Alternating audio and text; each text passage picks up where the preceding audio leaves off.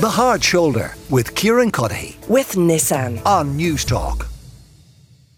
Most people getting in touch about uh, the issue we're going to discuss right now, which is a unity referendum. So, big ads appeared in a number of US publications, like the New York Times uh, today. And in these ads, they say the future of Ireland is in the hands of the people.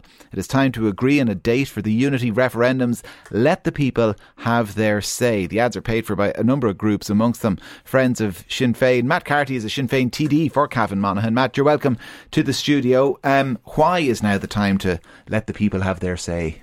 Well, I, I, would argue we should have started and commenced this process long before now because just to agree with one of the texters that um, you read out before the news, we don't want to make the same mistake as the Brexiteers. We don't want a referendum to happen and for people to vote in the absence of knowing precisely what it is that they're voting for. And that's why we've been calling for initiatives such as a Citizens Assembly or a Oireachtas all party committee to actually set out the framework of what a united Ireland will look like, what the benefits will be, what the challenges will be that we'll need to overcome, what the transition phase will look like, and all of the practical questions that people will naturally have. But my starting point as someone someone who is from a border community and has seen it firsthand the devastating impact that partition has had on our country is that a united Ireland has the potential to be a much better Ireland for everyone who shares each of our 32 counties. And when you believe that fundamentally, as I do, then as a political representative and uh, uh um, and I would argue as governments, you have an obligation to try and advance it. Uh, but uh, setting a date for a referendum, which is what the, the, the ads ultimately called for, uh, an agreed upon date. I mean, does that not undermine what you're saying about let's have a citizens' assembly first? No, um, because everything that we are talking about needing to happen needs to happen in the context of a referendum. So I think it would bring clarity and it would bring a bit of focus if we were to say that a referendum will take place on X date. And we've set out a time frame previously of in around five years would be sufficient time for us to have the types of conversations, put in place the plans that would be necessary in order for that clarity to be provided to voters when they go to vote north and south um, in, in respect of uh, a border poll, as it's called, or a unity referendum. And it's my firm belief that if that work is done and if it's done correctly mm. um, and if it's done in an inclusive way, then we can go to the polls in every confidence that we'll be successful in both jurisdictions. So your vision would be 2028, give or take, in and around that time, that you could go uh, to the people of this island, north and south, and you'd have a very clear vision of what they'd be voting for, what you'd be putting to them. This is what it will look like. Yeah, and there's a there, so there are a number of things that we can address fairly easily, and you know things like the transition um, phase, how long it will take, the type of mechanisms that will be put in place in terms of constitutional and political arrangements. One of the big conversations that people will naturally have is in respect of the northern institutions. Will there be a role for them? Will it be a long term role? What type of powers it w- it would have? Um, I think Brexit has fundamentally changed the conversation, not just in terms of cautioning people of going to a referendum and asking people to vote on something without a very clear view as to what it is.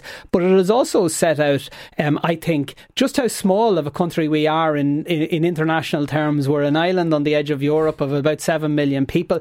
I think more and more people are recognising that it doesn't make sense for us to have two of everything, to have two health services, to have two um, transport systems, to have two economic development agencies that aren't only operating back to back, but they're sometimes competing against each other. As I say, we're too small for all of those mm. things. We can deliver um, much better economically, I think, politically, and I think socially in the in position that we're working together as a as an island nation um, in in in the vested interests of both parts of the island working together. Owen Polley is with us as well, a columnist with the Belfast newsletter. Uh, Owen, thanks a million for taking the time as well uh, to speak to us. Uh, do you think we should set a date and start the conversation?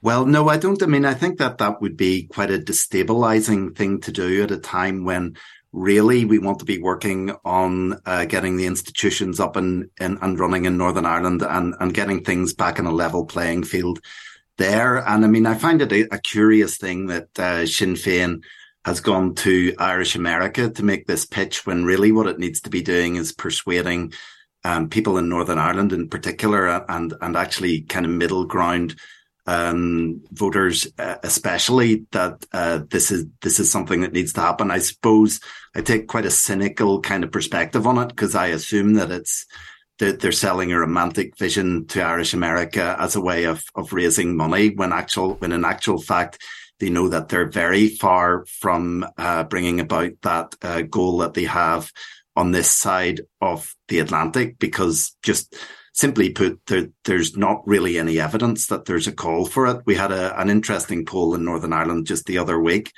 um, about these kind of middle ground voters, and Sinn Féin have, have kind of focused on them and put a great deal of uh, hope in the fact that maybe they're persuadable after Brexit for a united Ireland.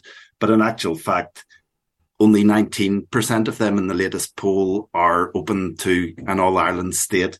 53% wanted to remain in the union and absolutely their least favourite party out of any of the Northern Irish parties, including the DUP, is Sinn Féin.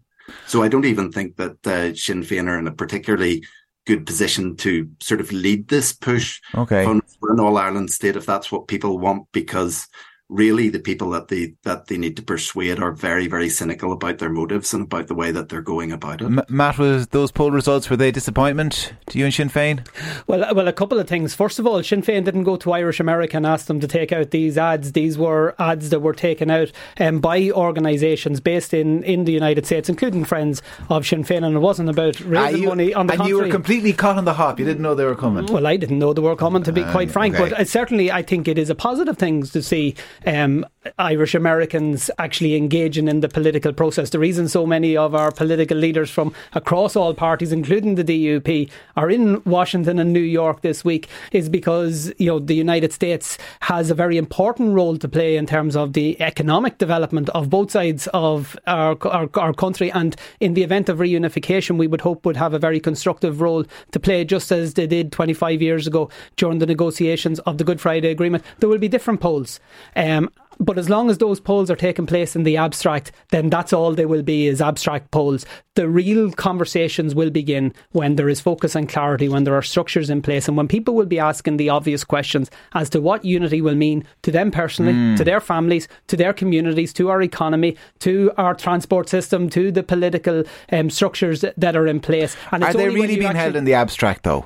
Uh, you know, I, I, understand they're not being held in the context of a specific date, yeah. but I mean, people in the north North do think in tangible terms about identity and about unity. So they do have strong views. Oh, of course. Um, and, and the strong views are not inclined from a majority point of view towards the United Ireland? On the basis of one particular poll, there have, on my last count, I think, been 18 different polls um, since the Brexit referendum in respect of um, what the likelihood of uh, referendum would be. And I think, in terms of um, the outcomes of that, a little over 50% of them would be considered favourable from my perspective, um, a little bit uh, mm. around the halfway mark from um, Ollie's perspective.